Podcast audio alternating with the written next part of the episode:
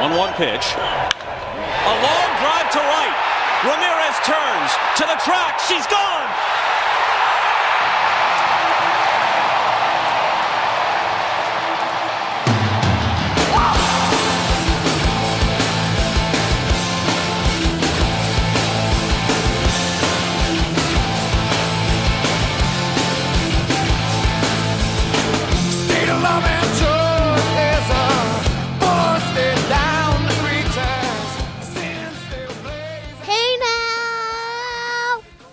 Now! It's a very special episode. Yes, it is. Welcome to season 14 of the Sportscasters. Uh, the 13th year Wow. of the show was started back in January of 2011. And here we are today, January 4th, uh, 2024. The 13th year, the 14th season starts today, and I've been keeping it close to the vest. Some people know, uh, many people don't. But today on the show, uh, making his sportscaster's debut. The great Bob Costas will join us today. So, a little bit of background. Uh, I grew up, as I've said many times on this show, uh, the kind of kid who got the USA Today and turned the front page over to the second page of the sports section to read Rudy Martzke's column. I was always fascinated with sports writers and sports broadcasters and play by play men.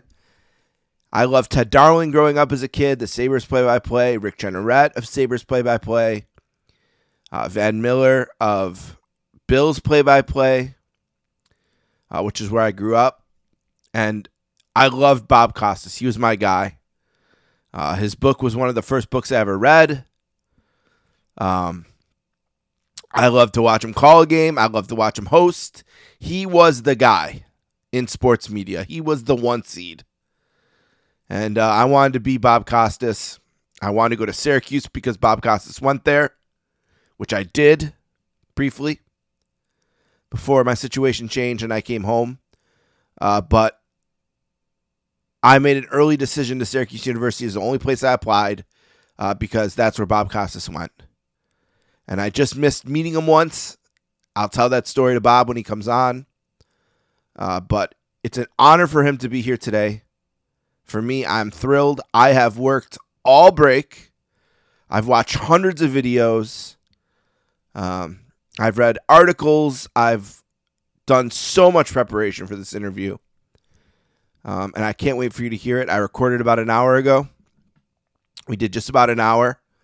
Um, and I think it's great. I can't wait for you to hear it. Uh, but I hope you can tell my voice how important this is to me. Um, you know, there were times last year when I thought the sportscasters might be done. Um, but I knew, I knew there was more. And when this interview came together, um, it changed everything for me and, and, and lit a fire under me. Um, and well, you you guys can tell me how I did, if I did good or bad. I don't know, uh, but I know I put everything into preparing for it. Um, and when the call started, I, I think I took a deep breath and I I went for it, and I tried to be me. And I tried to squeeze every minute I can out of him. I think he's certainly ready to go at the end. Um, hopefully, he'll come back another time. He doesn't do a lot of podcasts. He told me why before the show, uh, but that was off the air, so I'll keep that between us. But look at this is an unbelievable opportunity um, and it's a great way to start season 14 here on the sportscasters. First things first before we get to that uh, the sabres still stink. Uh, they are winning two to one right now uh, but they stink. Nothing's changed over the break. The saints still stink. Uh, nothing's changed there over the break. They're alive uh, here going into the last week. They need a win and then they need help they need help from teams like the Carolina Panthers. Um, and I don't think they're going to get help. And the sad thing is, is that going into this week, Dennis Allen is guaranteed, no matter what happens in the game, his best record as a head coach. So that means if we lose and we go eight and nine, that's going to be the greatest season in the history of Dennis Allen as a head coach. And for some reason, all signs seem to point that they're going to bring this bum back. I don't know what they see in him. I don't know why anyone who's watched the last two seasons thinks this guy's qualified to be a coach in the NFL, but apparently he's going to get a third year, win or lose. Uh, so I guess I have to cheer for win. You know, I'd rather we play a playoff game in the Superdome than Tampa Bay plays one in their dumb stadium. Uh, but this team stinks. You know, they're 87 million under the cap, quote unquote, although not that much over the cap. Not that much now because they've already restructured restructured Lattimore. Uh, I guess in an interesting way that could even lead to him being traded. Which, whatever. I mean, he doesn't play anymore. The last two years, he, he, him and Mike Thomas, they never play. I've been the biggest Lattimore guy, but you know, he he doesn't play, and he gets hurt. and He never comes back. It's oh, he's going to be back, and he just never comes back. You know, it's bad luck. It's a tough league, whatever. But you know, he doesn't play, and we made a decision before to keep a guy like to let Trey Hendrickson go and keep a guy like Peyton Turner or um you know the I can't even remember the other guy uh, that was always injured that we kept. I should remember him. I don't know why I can't right this second. It's been a lot today with the interview, uh, but you, you got we got to pay guys who can who are on the field. So I don't know what Lattimore's future is. I don't know what Kamara's future is. Uh, but if they're bringing if they're bringing Dennis Allen back, I would assume that they're going to try with what they have committed to Derek Carr next year. He'll be back. That they're going to try to put a team together that, that can win. Now, I don't know you're ever going to get a better situation than you had this year. You know, they had the easiest schedule in football. They didn't play any good quarterbacks other than maybe Trevor Lawrence.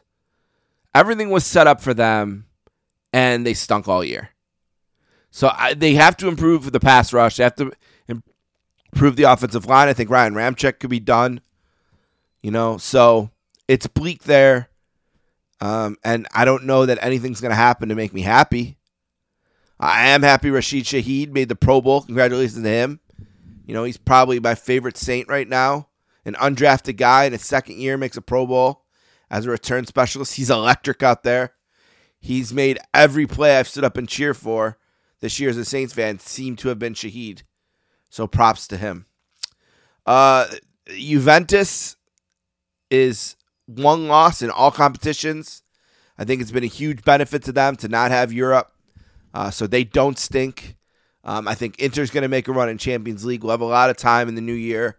Talk about soccer. Soccer never goes away, you know. And before you know it, the Euros will be here, and Italy will be defending in 162 days. They play their first Euro 2024 game against Albania. Be a big one since Spain and Croatia wait afterwards. They're going to have to win that first one.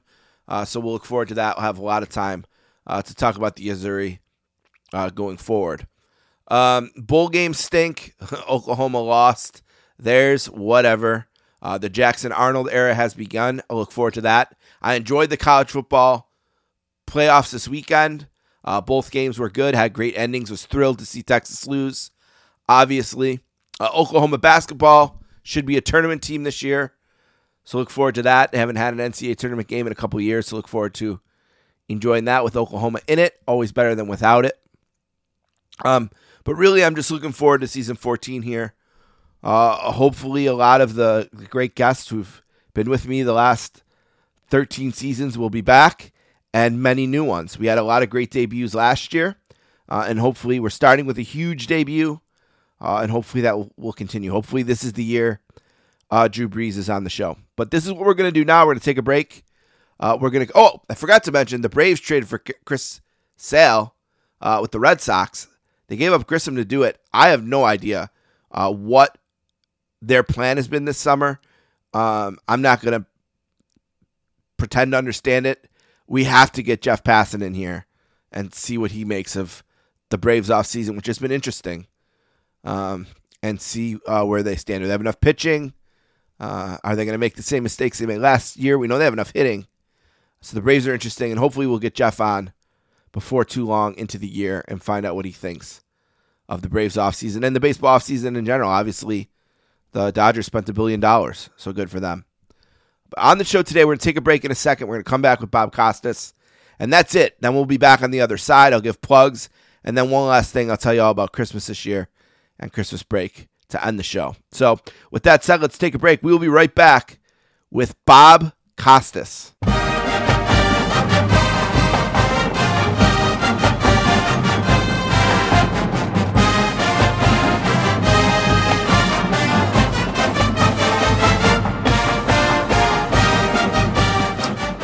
Our first guest of season 14 is from Long Island, New York.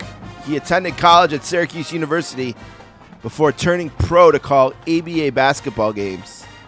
He's accomplished everything in the business. He really needs no introduction. And it's an honor to have him here for the first time. A warm sportscaster's welcome to the immortal, the great Bob Costas. Hello, Mr. Costas. How are you doing tonight? Welcome to the uh, Sportscasters. Hi, Steve. How are you? Very, very excited. Very, very, very excited. Proud moment for sure. I got a great almost met you story. Um, I was four, 14, 15. I had a bad hockey habit. so I had to go to work. I was a busboy at a restaurant near the airport in Buffalo called Danny's Restaurant.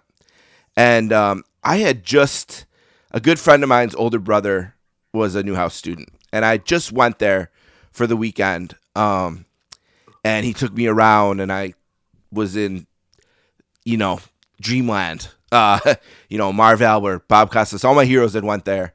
And I knew I was going to make an early decision there.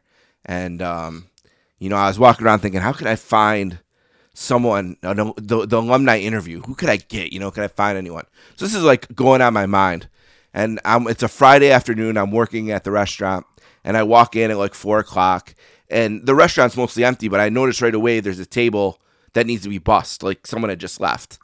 I go in mm-hmm. and punch out. I come back and I'm bussing the table, and the waitresses come over to me and they're like, "We, the, someone at the bar said that was somebody, you know, but we don't know who it was, and they don't know." And I'm like, "Well, let me see the credit card receipt." And I looked. Bob Costas signed it. I don't know how I didn't see you in the parking lot. I don't know how I missed you, but somehow you got away. You got away from me, probably awkwardly saying, "Hey, you think you would do my uh, my alumni interview for my early decision to Syracuse?" So, uh, so, so it's because of that little twist of fate that we are only now meeting, right. and even now from a distance. Did you get into Syracuse? I did. I I did get in. I was a Newhouse student. I went for the first year and a half, and then I got sick with Crohn's disease, and my mom said, "You got to come closer to home." Because this was a time when it was a long distance call, you know, just to call home. Yes.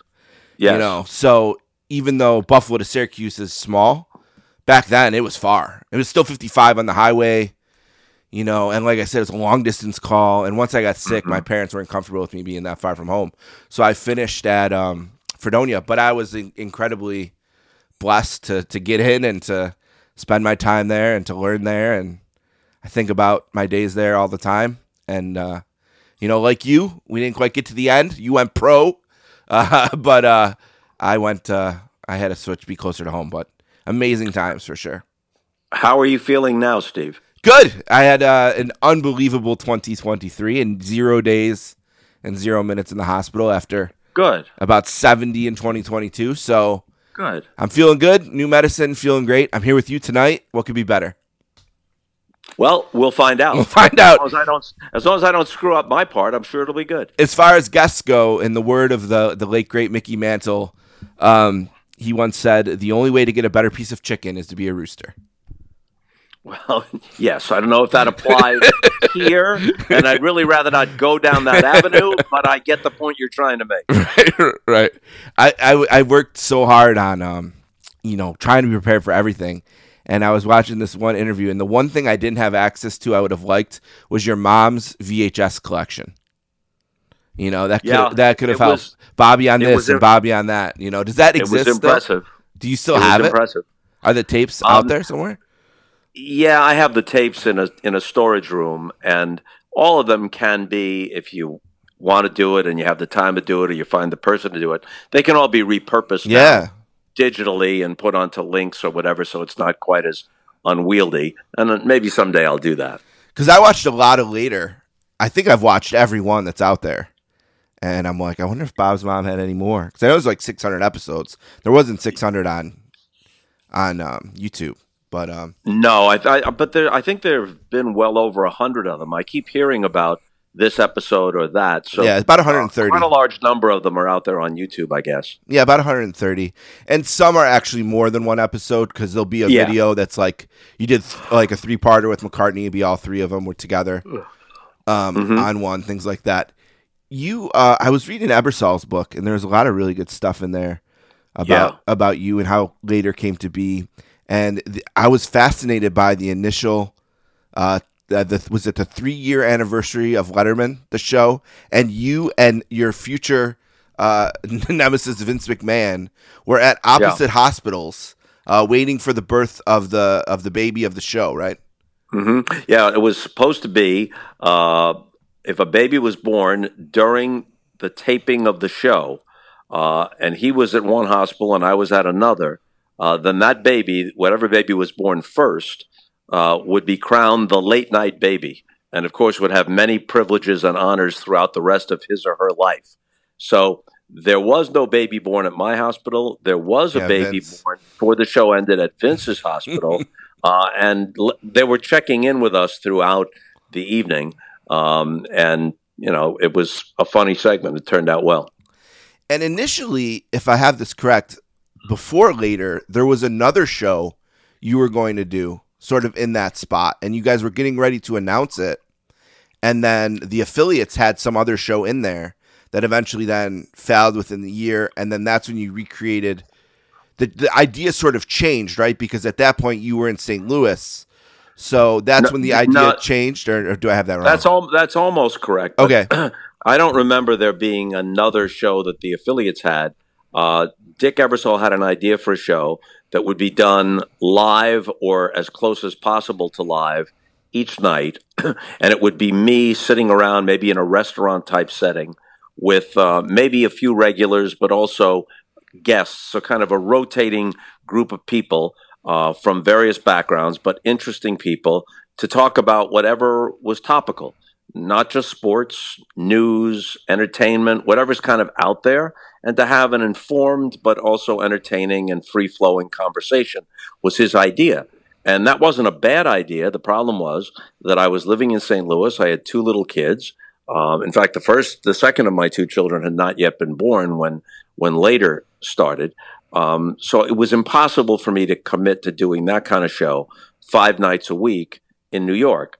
And so Dick kind of went back and regrouped and came up with the idea why don't we do a show like what later became, which would be, in effect, a video biography of interesting people. And that way we could tape four or five of them in a single day, usually Monday, because I'd come into New York to host the sports stuff on the weekends. So I'd tape four or five, sometimes maybe as many as six, if an individual guest became a double or even a triple, has happened sometimes. Uh, and then those would not necessarily air that week. Some of them would air pretty quickly, um, but others would just kind of fall into the queue and they'd air when they aired. And that way we were able to stockpile them. It allowed me to spend most of the week in St. Louis and also covered us for when I had to go away, be on the road for the Olympics or for the World Series or something else that took up a lot of time You got a uh, bunch in the sports wise. Yeah. So yeah, so that that format worked, and it turned out to be a very good show on its own merits. In fact, I'm glad that we landed on that format rather than the first one. I think the first one would have been good, but the second one was better. Yeah, and it's almost like a podcast of the day because unlike the other late shows, it wasn't necessarily about people just coming on to promote something.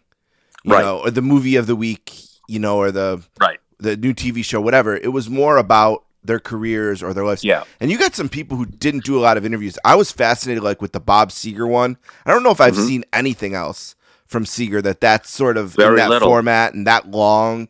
I think Very McCartney little. was his first one in 10 years on US TV. Yeah, it was. You, Yeah. you see Paul a lot more now, Right. because the whole landscape has changed and people are generally more accessible, including some of them on social media for better or for worse. But at that time, when McCartney did three shows with me in 1990 or 91, he had not done an American television interview, at least as I understand it, in 10 years. And you're right about Seger and some other guests we had uh, did our show, be, even though they rarely did television, because once the show got its sea legs and became what we envisioned it becoming, then I think it appealed to a lot of people, especially people in entertainment who tend to keep odd hours, so they were Yeah. up late when the show aired. And when they saw uh, the way the conversation generally went, they recognized that it was different from some of the things that they had an aversion to, even then, about television. That there wasn't going to be a soundbite situation, they weren't going to be taken out of context. They'd have time to make a nuanced point um, that I would be prepared and not insult their intelligence. Um, and so, because of that, we actually had people in some cases come to us and say, I'd like to be on the show. We didn't have to uh, reach out to them. And when we did reach out to people, if it wasn't the first scenario, we found that many people who, as you say, rarely, if ever, did talk shows, they were very receptive. You're sort of known for for being able to prep, you know, fast, you know, be on your feet like that. I think probably from the Olympics. I saw a clip Yeah. with your friend Bruce, and he was saying that it was that Mc- McCartney interview, and then a one you did with Ted Williams um, when I think when his book was going to come out. That kind of that Yeah. he didn't do the Today Show. That those were the two that really you sort of obsessively prepared for, and sort of took to a different level. Yes, you know, I tried to be well prepared for everything. I did, but I knew in the case of McCartney, because it was the Beatles and because he had done so little on American television for so long, and in the case of Ted Williams, who, for his own reasons, was kind of in the same category, seldom did interviews. If he did, they were very short, kind of catch him on the run type things rather than sitting down and doing something at length. And Ted wound up doing two hours with us on the radio, and then a few years later did three later interviews with us. Uh, and I knew that those interviews, because of how fascinating the subjects were, McCartney and Ted Williams, but also because of how infrequently they had done interviews, that they had to be close to definitive. It wasn't enough that you just asked good questions. You had to make sure that you checked all the important boxes. So that's why I prepared even harder and with a sharper focus for those interviews than for most others. The uh, the book that came out about Ted Williams this year and his relationship with Aaron Glenn, or Aaron Glenn, um, John Glenn. Uh, Adam Lazarus wrote that one, and I know he Mm-hmm. those interviews were invaluable for him because it was, you know, Ted on the record on things that he couldn't Yes. find elsewhere. Yes. know, so- and I, I spoke with Adam uh, Good dude. beforehand, and he Yeah. sent me the, the manuscript, and, uh, and so we were in touch. I think I wrote a blurb for the book, as I I, remember. yeah. But it probably probably would have sold well without it, so it doesn't matter. He did a great job, and I love that book. He One- did. yeah, one of the better. He books did do a year. very good job. Yeah, and that was I know that that stuff was invaluable. The, the one of the things I loved about later too is you guys had a lot of fun, sort of tongue in cheek with the clothes. You know, uh, because you would do the multiple parts. Oh, right. You'd be like, "Oh, Right. come back tomorrow," and then Yeah, tomorrow would know, come. At the beginning, the producer said, "Yeah, just say, will you come back tomorrow?" Oh, of course I will. Well, we're just going to stop for a minute, and five minutes later, we're going Right. to start taping It'll be again. and We're going to be in the same clothes for the whole week. You know, if you, if you, we only did four shows because Friday Night Videos had the slot uh, during that era on Friday night, so we did Monday through Thursday. Uh, and there was one guest who was the entire week. That was Mel Brooks. Um, Mel Brooks was the entire week. yes. Um, and we, I made, I made the same joke. I said, "Well, now we're at night three, and we've been in the same clothes all three nights." And he said, "But tomorrow we're going to be nude." And we went off the air, and I was, whatever you say, went off the air for a second, came back, and we had we had stripped to the waist and covered ourselves in, in bed sheets. Yeah. And then and then, then it was like reveal, reveal, and he was prepared to go a little farther than I was going to go, but I bet we, we followed we followed through on his stunt. that's so good. There was so many moments like that too, and, and stuff that came organically. You had Mm. the um the girl from Taxi who remembers like every day in her life. And Mary you, Lou Henner. Yeah, you you just sort of innocently asked her about the day of the moon landing, and she's like, "Oh, that's the day I lost my virginity," or something Right. like. It's like a lot That's of right. stuff happened if you watch those videos. They're really good. Another thing I wanted, Yeah. to, yeah, go ahead. No, that's it. You, you're right. All I can do is say thank you, and I agree. You got to check that stuff out on YouTube. I think I want to ask you about. Um, there was a time when Stern was on, but you weren't there that night, Yeah. and Tom Uh-huh. Snyder was on, and Right. they basically just fought with each other for a half an hour. Yeah, Uh, it became very combative. Yeah. Did you were, was the original plan for you to be there and then you weren't and Tom came in, or was it always going to be Stern and Snyder? I was wondering No, I- about that. I, I don't recall exactly. I certainly wasn't avoiding doing that or any other Sure. interview, but there were there were stretches of time uh, where I was away, whether it was for the Olympics or the NBA Finals or whatever it might have been, and we tried to stockpile as many interviews as we could. But there were times when we had to use uh, fill-in hosts, and uh, Tom was one of them. Yeah, that that later stuff is incre- an incredible time capsule too of like the era. And Thank you. You know what I mean? And I, I loved watching Thank all you. that. I think I've seen them all. Let's talk a little bit about baseball because I got the baseball guy here, and I Uh-huh. read uh, fair fair ball or fair play, a fans guide. Fair Ball, Fair Fair ball. Ball. Uh, I just read it um, for the second time. I've owned it Mm-hmm. since it came out. Um, back when you know I read a book a year, and now with this show I read 13, 14 a year. But um, what do you think if you wrote part two today? What do you think would be the things you'd be fighting for, or advocating for, or against with the game today?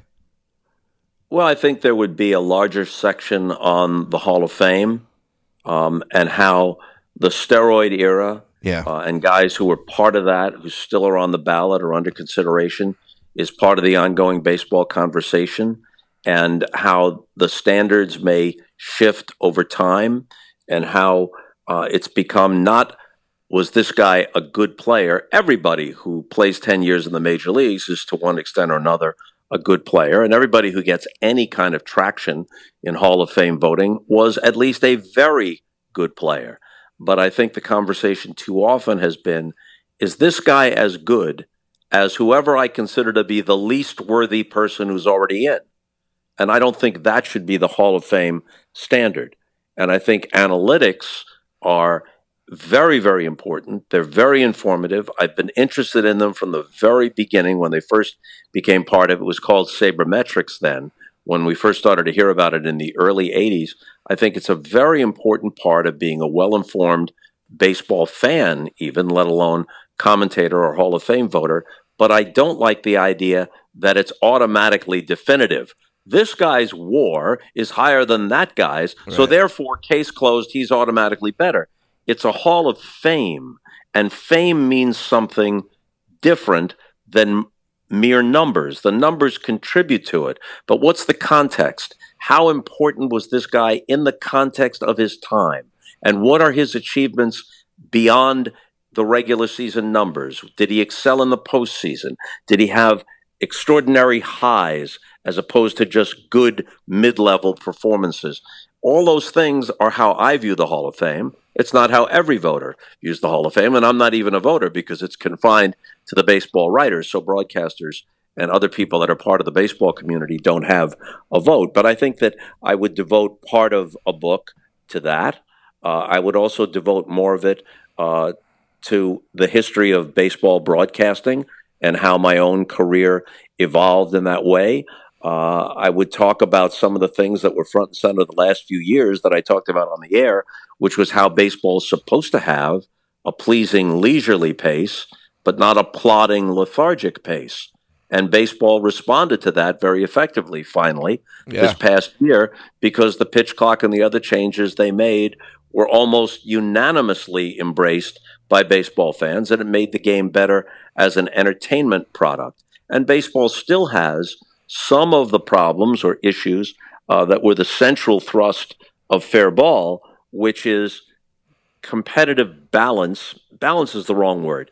Competitive opportunity. I don't think you necessarily want all 30 teams hovering around 500 or 30 consecutive years where each team wins the World Series once. That would be true competitive balance. I don't think that's what you want, but I think you want a system that gives every team at least a reasonable chance, given smart management and a little bit of luck, to get to the postseason or have their fans think that they're not doomed to forever be on the outside looking in. Um, I think baseball is better off than it used to be in that regard, but it's still not perfect. Right, and with the format, you should be able to get in once in a while. I mean, even Yeah. the, you know what I mean. Uh, some of these teams, Right. I think, are guilty of just not investing back into the clubs. or you know, or too. just not being not being smart. Look, the, if you look at the Tampa Bay Rays, right.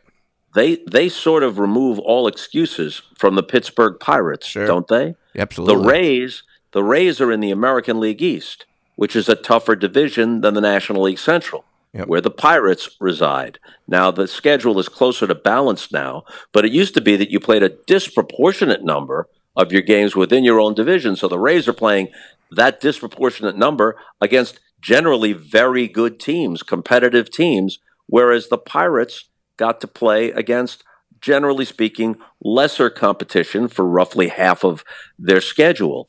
And even now, it still tilts in that direction, just not as much as it used to. The Pirates have one of the most beautiful and appealing ballparks in all of It's baseball. amazing. It's amazing. And the Rays, the Rays play in one of the two worst facilities in baseball. It's either Tropicana Field or Oakland for the dishonor of Sure. being the worst stadium in baseball. And so, how is it then that the Rays, with their limited resources and less than perfect circumstances, are consistently so much better than a team like the Pirates? I have a I have a friend in Pittsburgh too who's you know he- he's a huge hockey guy. He's lived through Sidney Crosby, you know Mario Lemieux when he was younger. Uh-huh. You know, big Steelers guy. He said to me, nothing was better than those 2014, 15. You know, in PNC Park when it was Yeah. standing room only for those wild card games. When they were good, the city responded in overwhelmingly. Yes, You know what I Pittsburgh mean? is a very Yeah. good sports town, a very, very good sports town. And they have a very deep baseball history. So, yes, the era you're talking about, Andrew McCutchen, Yep. you know, they had the young Gerrit Cole and, and others. That was a good team. Yeah, and the people came and and supported them overwhelmingly. Yep. um, and they had finally had a couple great moments in that ballpark. Uh, Mm-hmm. Let's talk about a couple games I want to talk to you about. The Sandberg game was kind of your first uh, in your career baseball game that was just you know we still talk about, right? I mean, Yeah. I can say the Sandberg game. Everyone knows what we're talking about. hmm What do you it's remember one of, most about it? It's one of only two games that I'm aware of, regular season games, that has a name. The other one happened during the same era in the 80s, the Pine Tar game, Pine Tar when game. George Brett lost his mind after Yeah. they temporarily negated his home run off Goose Gossage at Yankee Stadium. Uh, the Sandberg game could not happen today. Could the same performance happen today? Yes. But it wouldn't have center stage the way it did then. The baseball game of the week really was that. Baseball fans who didn't have as much to choose from as they do now. There was no MLB network. Um, ESPN was in its infancy. The internet didn't exist. You couldn't access highlights with just by picking up your phone or going to a, a zillion other places somewhere where you can access all this stuff. So the Saturday afternoon game of the week felt special. If you lived in a non baseball town, if you lived someplace in Idaho or something, that was your baseball fix for the entire week. You didn't mow the lawn during those three hours. This was your chance to see Fernando Valenzuela face Johnny Bench. Yeah, or if you lived in a National League city, your one chance to see Carl Yastrzemski and the Red Sox, or whatever it might have been. And if you lived in an American League city, the reverse. This is your chance to see the great National League stars. So those games often got ratings that would now rival some World Series games just on a given Saturday afternoon in May, June, or July. So you had that going for it. The game happened to be at Wrigley Field, and it wasn't just any opponent, it was their longtime friendly rival.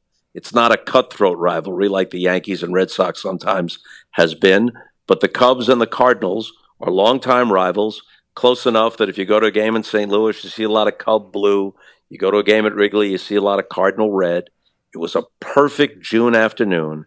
And then Ryne Sandberg got five hits, including two last ditch homers, one in the ninth and one in the tenth, both of them off future Hall of Famer, just as Sandberg was a future Hall of Famer, Bruce Sutter, which Yeah. couldn't happen today because no reliever would stay in Right, a they game would've for taken him three plus innings Yeah, they like. Whitey Herzog left Bruce Sutter in. So he faced him in the ninth. He faced him again in the tenth. Willie McGee hit for the cycle in that game for the Cardinals. Ozzie Smith predictably made some eye-popping plays, and the Cubs wind up winning the game in 11 innings, 12 to 11. It's also the signature game of what became a Hall of Fame career. It's the game with the whole country watching that marked Sandberg as the front runner for the for the uh, MVP, MVP, award that yeah. year, Yep. which he did, which he did win. Um, now, I am sure that in the now, what is it, 40 years, it'll be 40 years this summer that that happened. I'm sure that there have been many performances in regular season games by many hitters, guys who hit four home runs in a game, guys who got six hits in a game, guys who performed heroic feats. They just didn't happen in a circumstance where the whole country seemed to be watching and when every aspect of it all came together perfectly. That's what happened then. Yeah, the drama of it too, with it being you know down to their last batter both times with the home Yep. runs too. Uh, I you were talking about. I, I really resonated with the um, you know, because I grew up in Buffalo, so we didn't even have a team. Um, Right. And what you know, th- those game of the weeks, that was when I got to see the A's. You know, get to see Canseco McGwire. You know, right. or whatever team, and and I actually became a Braves fan in '89 because I could watch them every day. You know, once Right. we got we got cable and I had TBS. It's like okay, this is a team I can invest my time in and be with every Yeah. single day. Which we, then we couldn't even do with the Yankees even because it was pre Yes Network. Yeah. Um, so even though the Yankees are the biggest team here, the Braves are probably in the top five because many people like me could watch every day, which makes me excited to talk to you about The superstations, Yes. WGN with yep, the Cubs, Cubs, too. Yep. and TBS with the Braves, Yep. the superstations made many fans for the, each of those teams around the country beyond their own region. So I know I'm biased, but I think 1995 is one of the best World Series ever. Um, that Cleveland team is awesome. Uh, Yep. The games were really good. Uh, you know, the, the the first game in Cleveland was an all time great World Series game. Uh, this is the the Major League Baseball Network time. I know, um, and you didn't get to do the full series, but you did do the clinching game in Atlanta, which was a long day for my guy Dave Justice. Right, he was on the front page of the paper for kind of calling out the fans. Now, Dave Justice was a little ahead of his time because he would love playing for the Braves now, right? With the battery and the new ballpark they have, they get amazing crowds and good fans now. It's not like it was then, but that he was right about that. Um, and I know the fans beat him up, but I think it was a good challenge. And Glavine pitches a one hitter and he gets the big home run. Um, and you had a great call on it. Um, and I've watched it, you know, 600,000 times on YouTube. Uh, is there anything you want to? See, I, I, I really think the cutoff on YouTube should be 500,000 views for any one individual. So you've exceeded that by 100,000. You need to cut back, Steve. It's in my top five videos watched. Yeah. There's that. I'm a Saints fan, so Tracy Porter's pick six. On uh, pa- I'm an Italian kid, so the uh, the Fabio Grosso, you know, uh, World Cup winning PK is another one I've watched endlessly. I do love the Dave Justice. I was a big Dave Justice fan.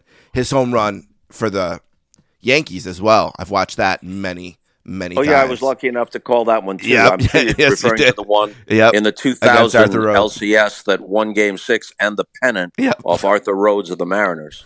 Yep. And as a Dave Justice guy, was super into that one. So, oh, but let's go back to '95 real quick. Do you have what can you tell me about that day, about that home run? I know it was you and Uecker and um, uh, Joe Morgan. Joe Morgan. Yeah, which Yep. is a great booth. I love Uecker. Uh, I learned a lot about baseball from Morgan growing up.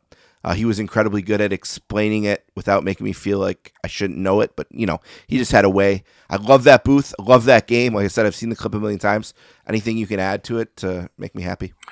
Well, actually, I don't know if it'll make you any happier than the fact that your favorite player hit the World Series winning home run. Right. But um, Justice had made the observation, and as you said, it was accurate, yep. that the atmosphere in Cleveland, where Way they hadn't had uh, a World Series since 1954, and they still haven't won it since 1948, that the atmosphere in Cleveland was far more raucous. You know, and in fairness, uh, they had a brand new ballpark, and there were various circumstances that that made it that way. But the atmosphere in Cleveland for games three, four, five was more raucous than it had been in Atlanta for games one and two.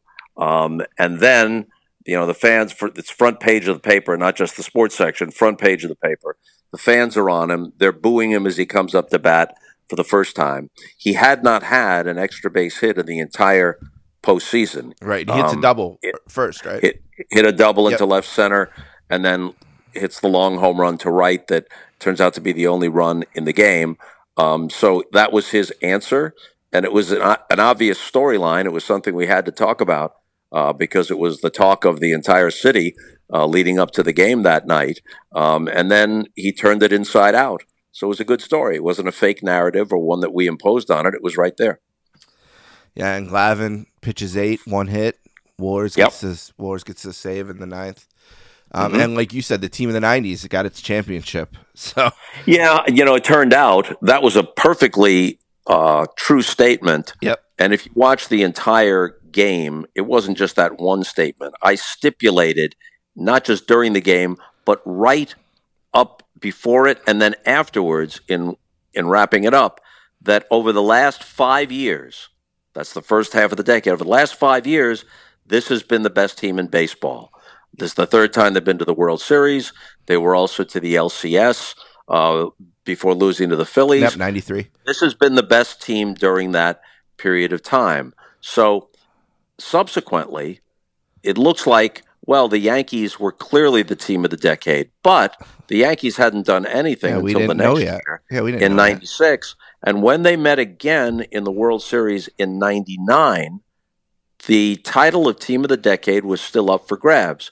If the Braves had beaten the Yankees in that World Series, which they emphatically did not, Right. because the Yankees swept them, but Yeah. if the Braves had won that World Series, have they two. would have had two championships, just like the Yankees had two championships. But the Braves would have had many more trips to the World Series and many more division titles than the Yankees, so the title would have been theirs. It just looks in retrospect like I jumped the gun a little bit. Um, and I, I wish if you could go back and change everything, if you had an eraser for everything and make it perfect, I probably would change it a little bit. But at the time, it uh, it resonated as the right thing.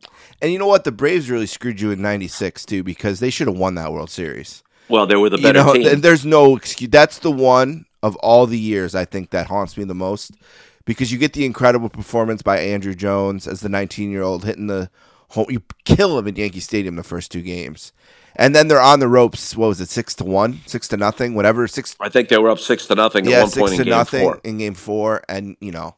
Yeah. So that that that's what really I think even more than 99 Yeah. because 99 we were competitive. The Yankees were by far the better team in 99. Oh, there's Yep. one home run I wanted to ask you if you remember, if you have anything to add. 89 was the year that you you, you were kind of doing both LCSs because Vin got sick after No, I only did one game. one game. National League, Okay, just one I knew game. you did. You're filling in for Vin a little bit there. Uh, but Yeah, I was. Jose Canseco hit a home run in that series in the Sky Dome that I swear has not landed yet. Yeah, And, and the, upper deck. Oh upper my deck at God, the Sky Dome, which was thought to be unreachable. and, um, and high the up. height of it, you know, the height of it is not just the distance of it, but the height of it. It, seemed like it nearly scraped the roof. Yeah, I was there for WrestleMania a couple uh, the next year, WrestleMania six, and we had Mm-hmm. really bad seats. I mean, we were so it took us forty five minutes to walk to these seats. I mean, we were higher than the we, we were there bad. I said, I, "Where these are the worst seats." I still think Jose Canseco hit the ball farther than where we are, uh, where we, we were standing. You also did the Maier game in the '90s. You did uh, Yeah. obviously Game Seven.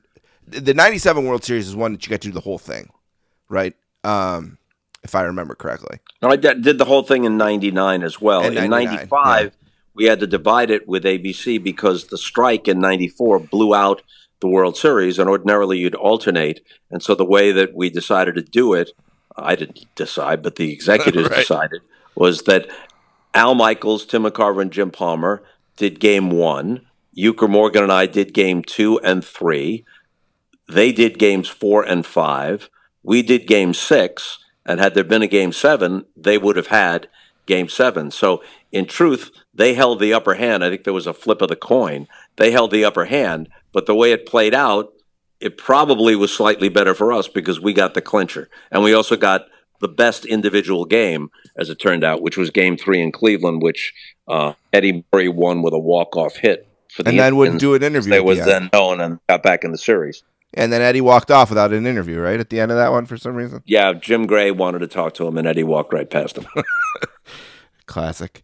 Uh, Jeffrey Maier started the Yankee dynasty. You were there for that.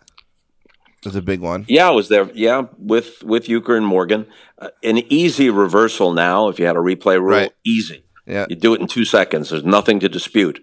But that didn't exist, and you could see in real time that Richie Garcia, who was a good umpire, had missed the call down the right field line.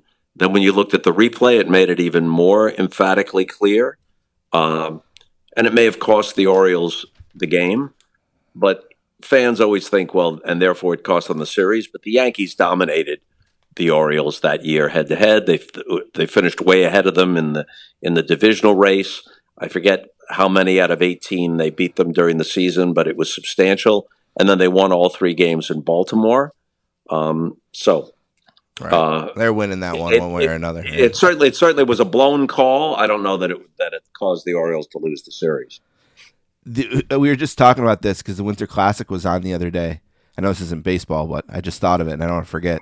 Uh, I remember being so excited at the first Winter Classic in Buffalo. Well, it was in Buffalo. yeah, that you were you were in the building as well because as a hockey guy, I know you got your start minor league hockey. Um, I just read Kenny Albert's book. He also with the Baltimore Skipjacks got his start in minor league hockey. It's a good way to start, I guess. Joe Davis called some college hockey games early on. Uh, some of the great baseball guys started with hockey, but you were you'd finally done hockey. You were part of the first Winter Classic. Of course, they got the bad headline this week that it's you know the lowest rated one of all time, but it's not on network anymore. It's on cable now. You know, Right. so I don't think that's No, they- fair. it's you know. apples. It's Yeah. complete apples and oranges. But do you remember anything about 08 being there in the snow globe that we had here in Buffalo for the Yeah, uh, yeah. Classic? A, it was the the atmosphere was fantastic. The fans were all geared up. They're having a wonderful time. Almost like a party atmosphere. And you couldn't, if you staged it, you couldn't have it turn out any better. It wasn't a blizzard, but there was a steady snowfall that looked, as I put it, like a snow globe. Uh, the game was close and well played, and the Penguins win it on an overtime goal by Sidney Crosby. Yeah, at least I think Crosby. it was It was a an overtime shootout. goal, or at least shootout. late in the third it was period. a shootout. Yeah, he scored Yeah, the winning goal so- in the shootout. Yeah, so Yep. you had the winning goal in the shootout. Yep. So you know you couldn't script it any better than that. And sometimes you judge things by the buzz. You know, it's one thing to say the game got a good rating, which it did, but people were talking about it Yeah. days afterward. I went to a Broadway show. Um, here I don't remember what show it was, but I certainly remember the game. Went to a Broadway show like two di- two nights later, and several people at the show they could have talked to me about anything. Several people at the show talked to me about that game Oh, and cool. about what a cool concept they thought the Winter Classic was. So I thought it was great for the league, and it started a great tradition. The Sportscaster here with the great Bob Costas. Incredible honor to have you. Uh, a few more minutes I got left. I want to ask you a couple more things. We were talking about uh, the Indians in that World Series and how they Yeah. It was their first one. You know, then of course they 2016. Uh, they're right there again the Cubs and their drought. The Cubs, uh, the Red Sox, the White Sox, a lot of these teams have ended their droughts. Is there any teams that you think a championship can be the same for? Is like, do you think the Lions or the Browns, if they were to win, or maybe still the Indians? We're running out of those stories, which are hard to get Yep. back because you need 80 years to build them, right? Or 100. Well, I don't know if you need Cubs. eighty, but you, you need you need a substantial period of time. I think two of the two of those stories reside in Cleveland. Sure. the Browns And and the the, now Guardians, uh, Guardians, of who have who Yeah. have gone who have gone now more than three quarters of a century without winning. They last won in 1948. I think part of the story has to be though, for it to build up, you got to build up some scar tissue. There have to be the heartbreaks and the near misses.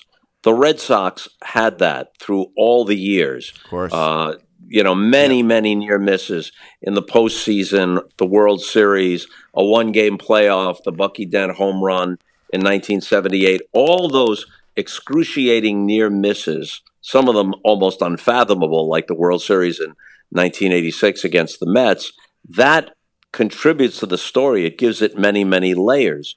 The White Sox really didn't have that. The White Sox won in 2005. They had last won in 1917.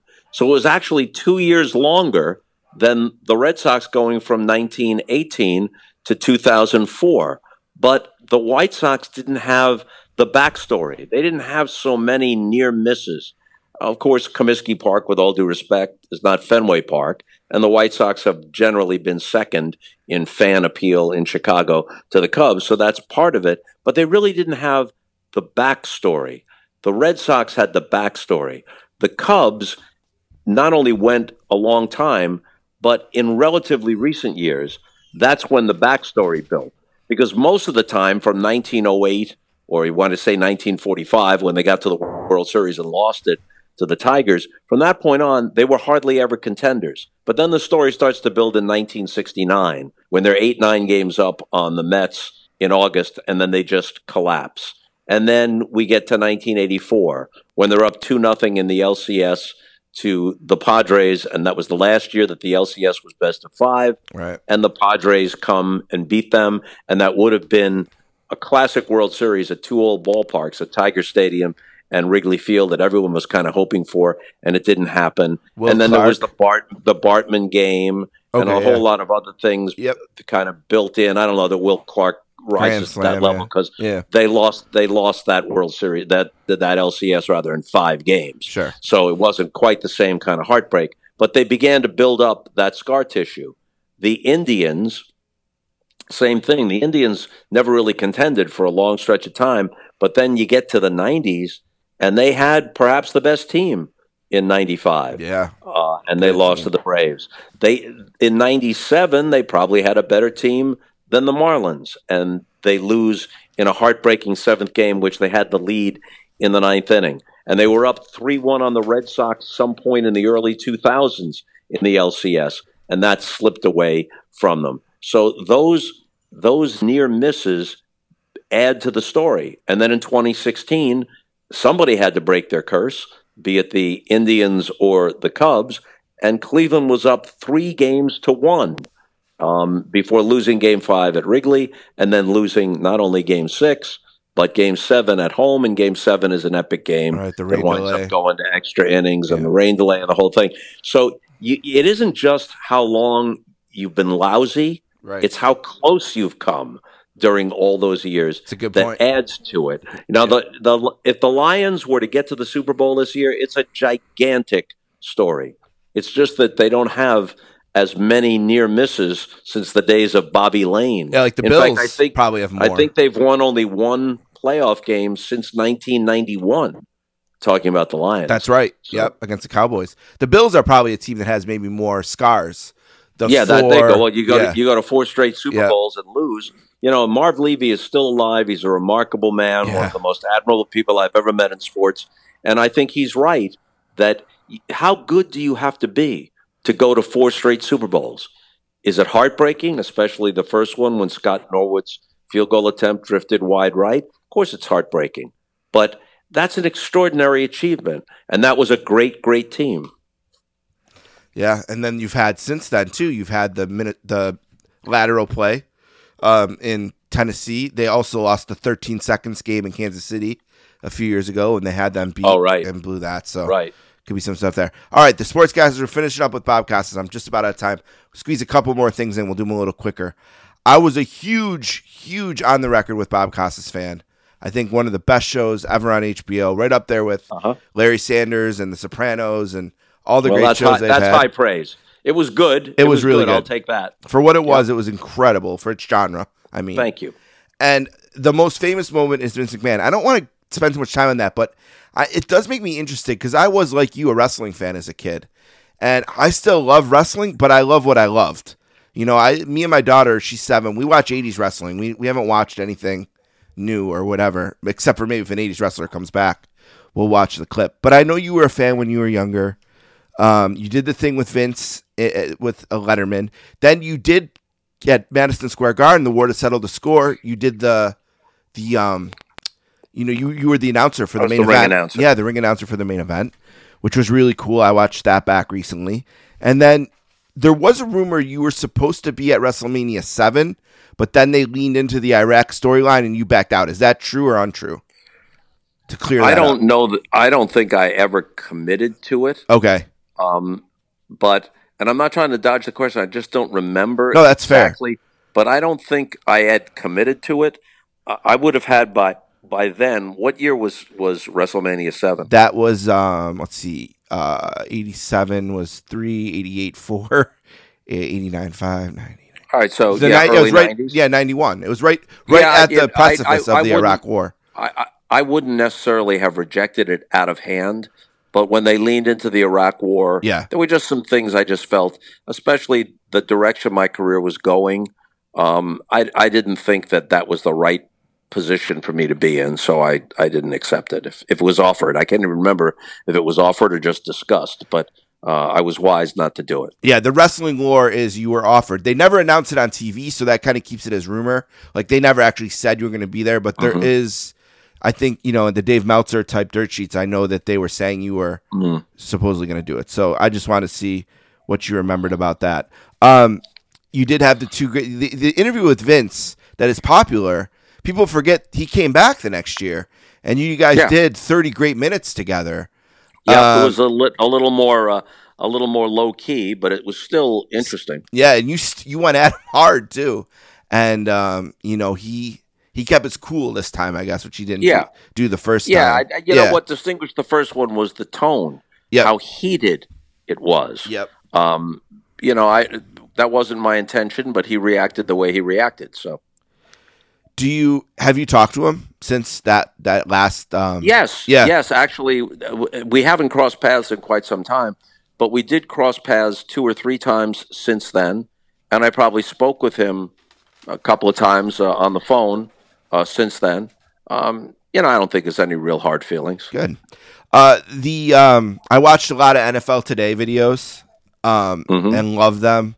The halftime stuff with Paul Maguire is a Buffalo guy, uh, who would come into that restaurant. I told you a lot about Danny's, and I would talk football with him, which was really cool. Um, OJ said you did it, right? he saw you. You went to visit him at the jail. You were bleeding, and OJ, I guess jokingly, Yeah, you know, Yeah. I, I, it was you know he re- retained his his athlete's personality. yeah, He was you know there was awkward small talk being made. Uh, I didn't think anything more of it than that. and Al was there. It's crazy. You and Al Michaels were both there. Uh, yeah, you- not at the same time. Right. Not at the same time. Are you surprised the way NBC seemingly is treating Al here at the end? If the reports, a- like the Marchand report, is true that he didn't know about not getting the playoff game, um, They, they all things must pass. All things come to an end in one sense or another. Nothing lasts forever. But when people have rendered exemplary service, then the closing note should be as gracious as possible. Let me put it that way. and I think that probably stands true for this interview. So let's close on this, and then we'll do nine and ninety. MJ's last shot versus the Jazz. I had to get that in there. A sentimental Mm-hmm. moment of my childhood. I got two friends in Chicago are working on a show. I've been kind of helping them, and they said you got to ask Bob about anything he remembers about being there for the last MJ shot against the Jazz. I remember everything about it. I think it's about as theatrical Anything we don't know? an ending to an epic career as you could ever hope for. Uh, it was so dramatic, so theatrical. You know, the hero of of the story performs heroically. Uh, the the central figure in the whole dynasty and the whole era of the NBA, even though there were many other big stars and many other interesting stories, the central figure is Michael Jordan. Um, you could hardly have scripted it any better than the way it turned out, unless you were a jazz fan.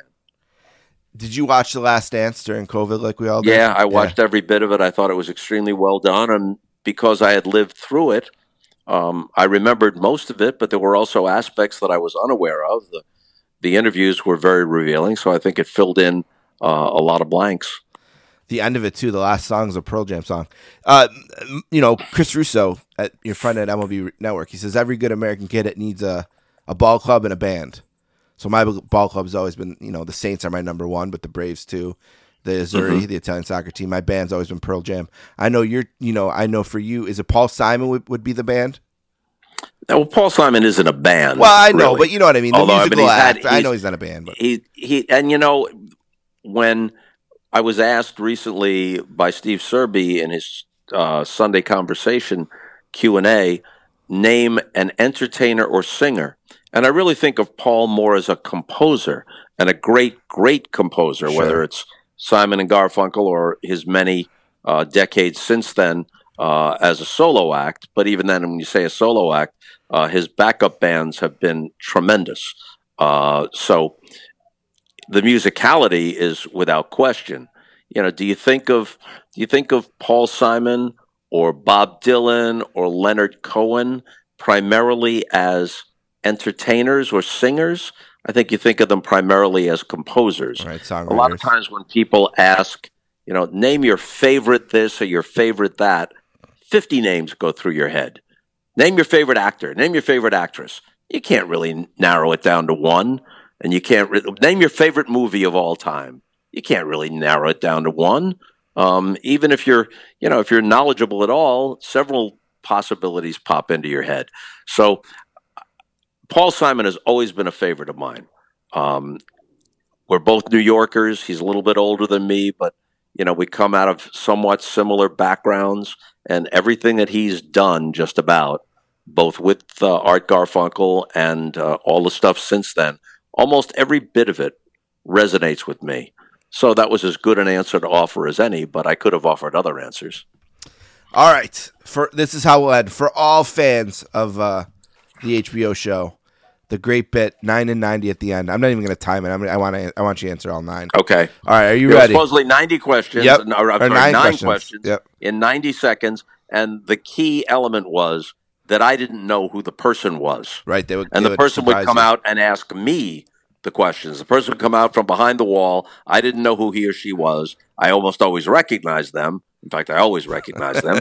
And then they would pose the questions to me, and I would try to answer the questions in 90 seconds. And like here, we're going to be loose with the time because that was part of the bit too. Uh, even if the time ran Yeah, out, sometimes they we do went over we usually ask them anyway. Yeah, exactly. All right. Here's what I came up with: my nine and ninety for Bob Costas. Okay, go ahead. All right. Number one for my Rolex. Who was the pitcher when Mickey Mantle hit his seventh home run? His seventh home run? Yes. His seventh home run in 1951 as a rookie? Yes, his seventh career home run. I have no idea. All right, it's Ellis Ellis Kinder Kinder. Ellis Kinder. Yes. Ellis Kinder. He, he Tigers, I think. uh, Mantle asked you that for his Rolex on uh, later, Oh, is that right? Yeah. Uh, I, I, I obviously I forgot. and then he was so happy when he didn't have to give up the Rolex, but he still Right. wanted you. He still wanted you to answer it, and he gave you a bunch of clues, but the Rolex was off the table. So luckily for me, my Rolex is off the table now too.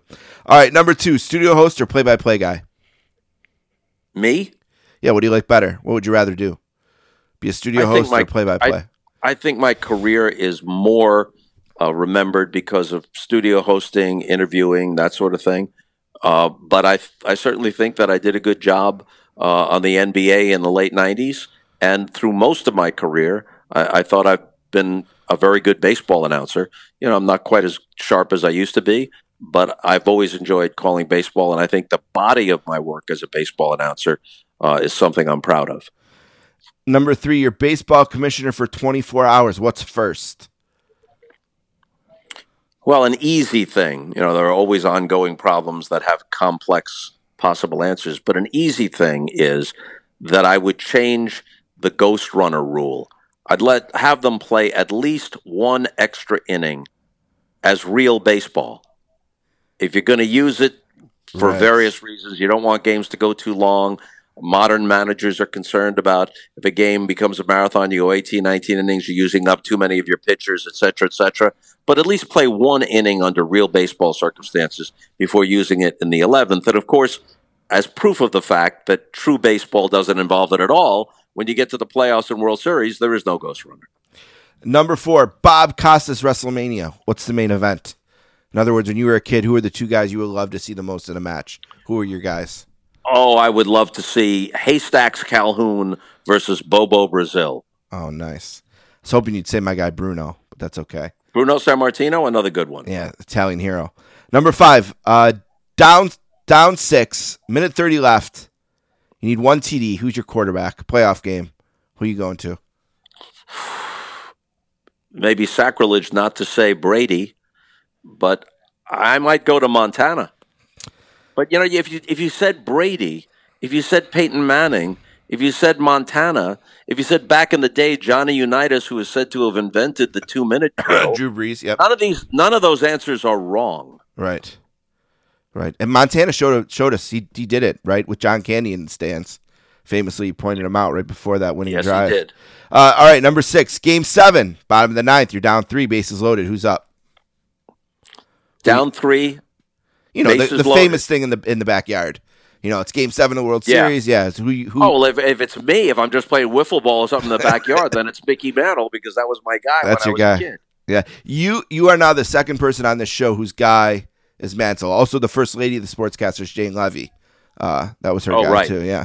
Uh, number seven, Bob Costas' best call is The one that's remembered most because it's still the highest rated NBA game ever, and because it's the punctuation of the Bulls' part of arguably the most significant career in NBA history, Michael Jordan. Uh, it would be the call of Jordan's last shot that wins the game and the series and concludes the Bulls' dynasty in 1998. fair. I'm still going with the Braves in '95. though. That's just, that's just my good. My, all right, number eight, best call not by Costas. Um, Al Michaels, Do You Believe in Miracles, has to be somewhere on the list. Vin Scully's call, not so much of the home run itself, which was good, but the aftermath when Hank Aaron broke Babe Ruth's record. What Scully said in the aftermath, grasping the historical significance of it beyond baseball, was magnificent. Uh, just as the call of Kirk Gibson's home run, high fly ball, deep right field, she is gone, is terrific. But what sets that call apart was one of the things that set Scully apart, which was his framing of it. Even if Gibson struck out, the way Scully framed the drama and the moment and the building anticipation was great. And then what he said in the aftermath, in a year that has been so improbable, the impossible has happened Yeah, if you had if you were sitting up there as a writer and you had an hour to think about what your lead of the story would be, you couldn't top that. And he had to come up with it in the moment off the top of his head. All right, 8B though. Who had a better call Gibson's home run? Scully or Buck?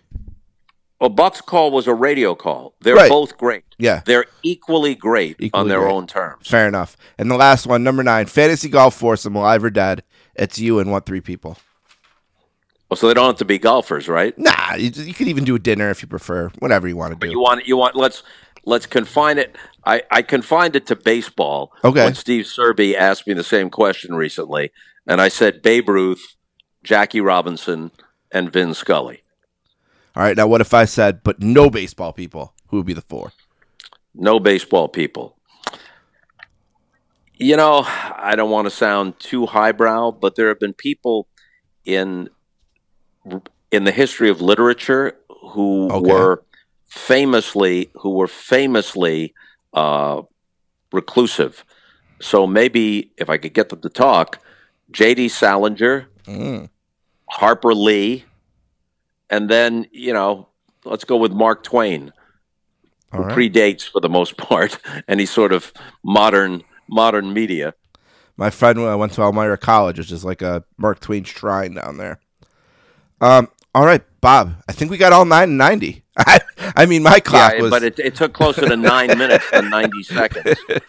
Listen, this for me is is is the thank you. That's all I can say. I left. Oh, you're the welcome, critics will say, Bob, that I left the Olympics on the table. I was a fool for that. They'll also say, maybe it's very last thing. You read the article from More Time. You know I always have to put, have a few last things. Uh, your dad was a huge sports gambler. What do you think he would think of sports in 2023?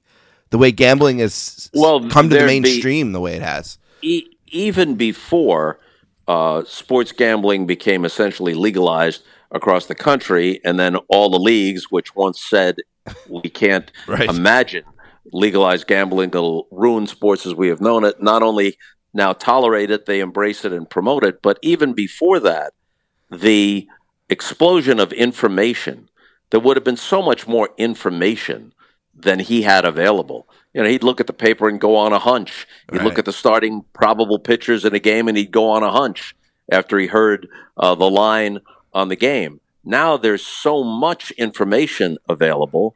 Uh, I don't know if he'd still go with his gut or he'd want to be informed down to the most minute bit of information before he placed his bet. Maybe a little, maybe a little bit of both.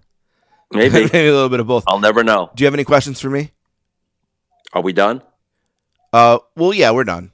That is a question. There's a ne- there's a question mark. good. Are That's we my done? question. Yes. Are we done? Yes, we are done. Thank you, Bob Costas. I appreciate you. Thank you very much, Steve. Thanks for having me on.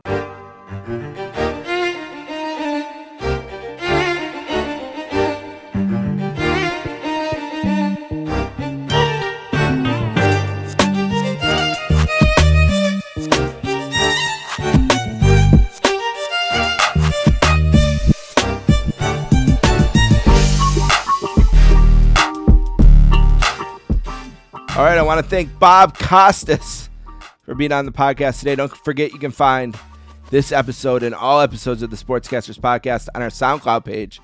It's soundcloud.com slash sports dash casters. You can find me on Twitter. I'm at sports underscore casters. Instagram is at sportscasters, and you can leave a five star review if you like on Apple Podcast or Spotify. Also, the 24 inch podcast exists at that same SoundCloud feed, soundcloud.com slash sports dash casters. It's Paula Bennett, Dave Rollins, and myself. You can find that on Twitter at 24 inch podcast, Instagram at 24 underscore inch underscore podcast. Email us 24 inch podcast at gmail.com. Uh, the, the next season of that show, the fourth season, I believe, will debut next week. We will start with Saturday night's main event from January of 88, Hulk Hogan's match against King Kong Bundy will get us kicked off. This will also be the year that we begin our march towards WrestleMania 3, which we will do in many parts. But um yeah, somebody pinch me. Bob Costas is just on the show. Holy shit. If I could have told 15-year-old me that I would be at 43 interviewing Bob Costas from the spare room in my house in North Tonawanda, I would have told you you're crazy. Uh, but we just did that. So good start to season 14. All right, one last thing before we get out of here. It was a magical Christmas uh, for me and my family here um, after two pretty tough Christmases.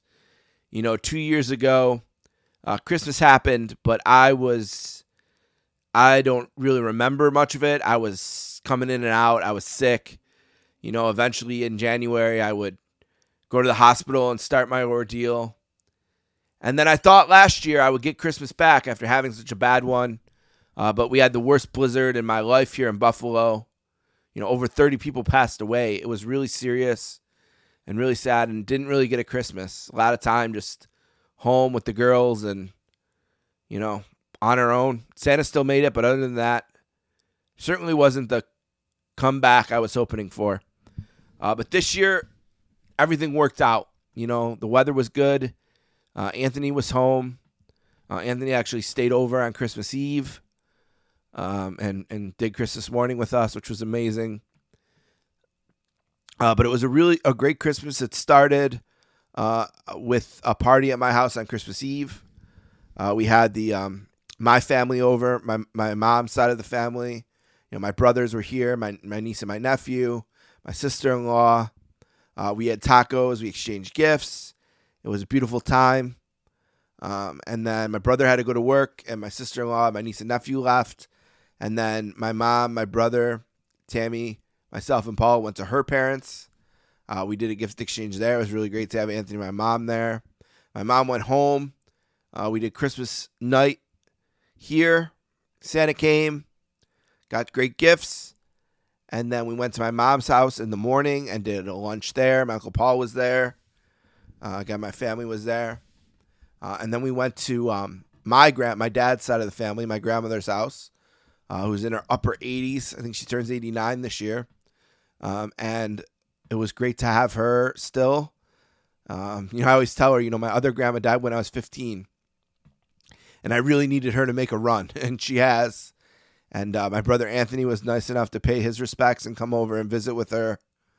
Um, you know, we have different dads, so that's not necessarily his family, you know, but she's known him forever. And everyone loves Anthony. It's something about him that I wish I had. I think Paula has it. um, where everyone just loves to be around them. Uh, so it's great to have him there. Uh, oh, before Christmas even started, Anthony, Paul, and I went and seen the Iron Claw, and I gave a review on 24 inch podcast last time. Check that out. That was great. Great day. We went to Duff's after. Uh, but we were at my dad's, and then after that, we came home. Uh, Tammy and Paula quickly went to her uh, mom's side of the family for a bit. I stayed home. Um, I was getting ready to tap out at that point, but um, uh, they did well there, and it was a great two days, a great Christmas. We had a great break. Um, you know, we did a lot of different things with Paula. Paula did a lot of great things with friends and you know uh, different family members, and that was great. Uh, we went to my cousin's daughter's birthday party and seen some family um, there that we didn't see over, so that was good. Um, and you know, uh, we watched uh, movies and shows and played with our toys that we got for Christmas, and it was a great break. Um, and then Paul went back to school. Oh, then New Year's came, and uh, we we the Saints played during the day, and then I took a break, and then we went to dinner um, at a hibachi place. We usually go with uh, Don, the former co-host of the show, and his family, but they they went to the Bills game, I think, so they couldn't make it. Uh, but we went alone, and then we usually go to this arcade, but they're closed to the public. So we had a nice hibachi dinner. We went and got some desserts, came home, watched the ball drop. Happy New Year, all that. Uh, but it was a great it was a great weekend, um, and you know I celebrated when the 2023 ended because uh, I did not go to the hospital in 2023. And when you have a year like I did in 2022, you know, when you spend over 60 days in the hospital, and I don't want to gloat about this too much, right? Because another hospital stay could be right around the corner. Uh, but I think you do have to celebrate when you go from 70 days to zero. Um, and my health has been good. You know, I'm going to see my GI for the first time you know, at the end of the month, and that's only because they called and said we have to see you every year when you're on Humira to renew the script and all that. I said okay, um, but they called me. You know, I wasn't looking for them, uh, so it's been good. I've been good.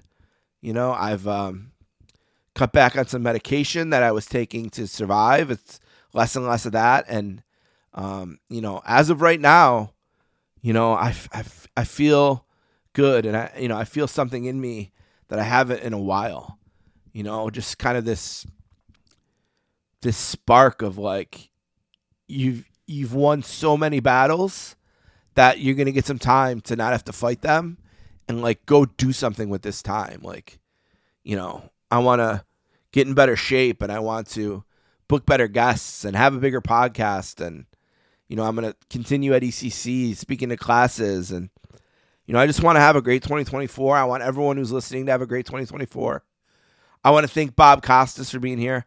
I want to thank Paula for coming in and giving the hey now.